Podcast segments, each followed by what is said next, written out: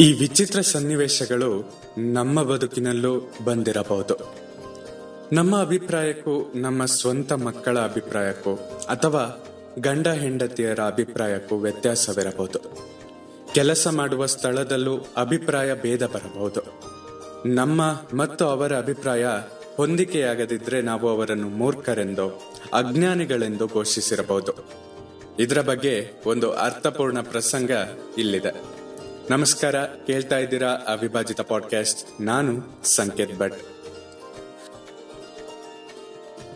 ಓರ್ವ ಸಂತರ ಮೇಲೆ ಅವರು ಧರ್ಮ ಪಂಡಿತರ ಮಾತುಗಳನ್ನು ಖಂಡಿಸುತ್ತಾರೆನ್ನುವ ಆಪಾದನೆ ಇತ್ತು. ಇದರ ವಿಚಾರಣೆಗೆ ಅವರನ್ನು ಏಳು ಜನ ಪಂಡಿತರ ಮಂಡಳಿಯ ಮುಂದೆ ಹಾಜರುಪಡಿಸಲಾಯಿತು. ಮಂಡಳಿಯ ಅಧ್ಯಕ್ಷರು ಸಂತರತ್ತ ದೃಷ್ಟಿಸಿ ನೋಡಿ, ನೀವು ಧರ್ಮದ ಬಗ್ಗೆ ನಿಮ್ಮದೇ ಅಭಿಪ್ರಾಯಗಳನ್ನ ಮಂಡಿಸುತ್ತೀರಂತೆ. ಪಂಡಿತರ ಅಭಿಪ್ರಾಯಗಳನ್ನು ಖಂಡಿಸುತ್ತೀರಂತೆ. ನಿಮ್ಮ ತಪ್ಪನ್ನು ವಿಚಾರಣೆ ಮಾಡಿ ಸೂಕ್ತ ಶಿಕ್ಷೆ ವಿಧಿಸುವ ಜವಾಬ್ದಾರಿ ನಮ್ಮ ಈ ಏಳು ಮಂದಿಯ ಮೇಲಿದೆ. ಈಗ ನಿಮ್ಮ ವಿಚಾರಣೆ ನಡೆಯುತ್ತದೆ, ಎಂದರು. ಸಂತರು, ಮಹಾಸ್ವಾಮಿ, ನನ್ನ ವಿಚಾರಣೆ ಮಾಡುವ ಮುಂಚೆ ನನ್ನದೊಂದು ಸಣ್ಣ ಕೋರಿಕೆ.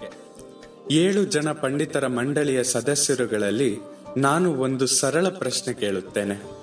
ನೀವೆಲ್ಲ ಒಂದೇ ಸಾಲಿನ ಉತ್ತರ ಕೊಡಿ. ಉತ್ತರವನ್ನು ಅಧ್ಯಕ್ಷರು ಕೇಳಲಿ.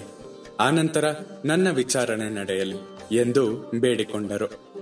ಅಧ್ಯಕ್ಷರು ಒಪ್ಪಿಕೊಂಡರು. ಸಂತರು, ನನ್ನದು ಸರಳವಾದ ಪ್ರಶ್ನೆ. ಅನ್ನ ಎಂದರೇನು? ನಿಮ್ಮ ಅಭಿಪ್ರಾಯವನ್ನು ಒಂದು ವಾಕ್ಯದಲ್ಲಿ ಬರೆಯಿರಿ ಎಂದರು. ಈ ಸರಳ ಪ್ರಶ್ನೆಯನ್ನು ಕೇಳಿದ ಅಧ್ಯಕ್ಷರು ಮತ್ತು ಮಂಡಳಿಯ ಸದಸ್ಯರು ನಕ್ಕು ಬಿಟ್ಟರು. ಏಳು ಮಂದಿ ಸರಸರನೆ ತಮ್ಮ ಉತ್ತರವನ್ನ ಬರೆದು ತಮ್ಮ ಅಧ್ಯಕ್ಷರ ಕೈಗಿತ್ತರು. ಉತ್ತರಗಳು ಹೀಗಿದ್ದವು. ಮೊದಲನೇ ಅವರದ್ದು, ಅನ್ನ ಸಾಕ್ಷಾತ್ ದೇವರು.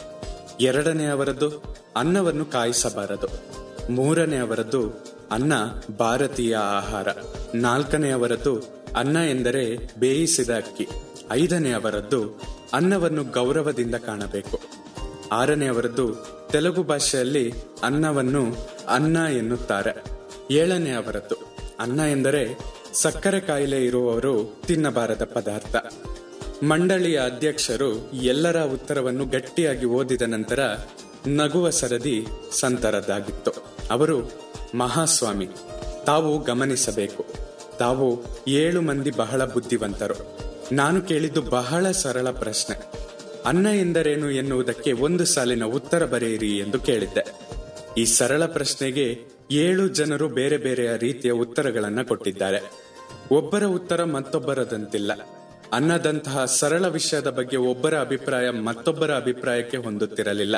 ಅಂತಹುದರಲ್ಲಿ ಧರ್ಮದಂತಹ ದೊಡ್ಡ ವಿಷಯದ ಬಗ್ಗೆ ನನ್ನ ಅಭಿಪ್ರಾಯ, ನಿಮ್ಮ ಅಭಿಪ್ರಾಯಕ್ಕಿಂತ ಬೇರೆಯಾಗಿದ್ದರೆ ಅದು ತಪ್ಪೆ ಎಂದು ಪ್ರಶ್ನಿಸಿದರು.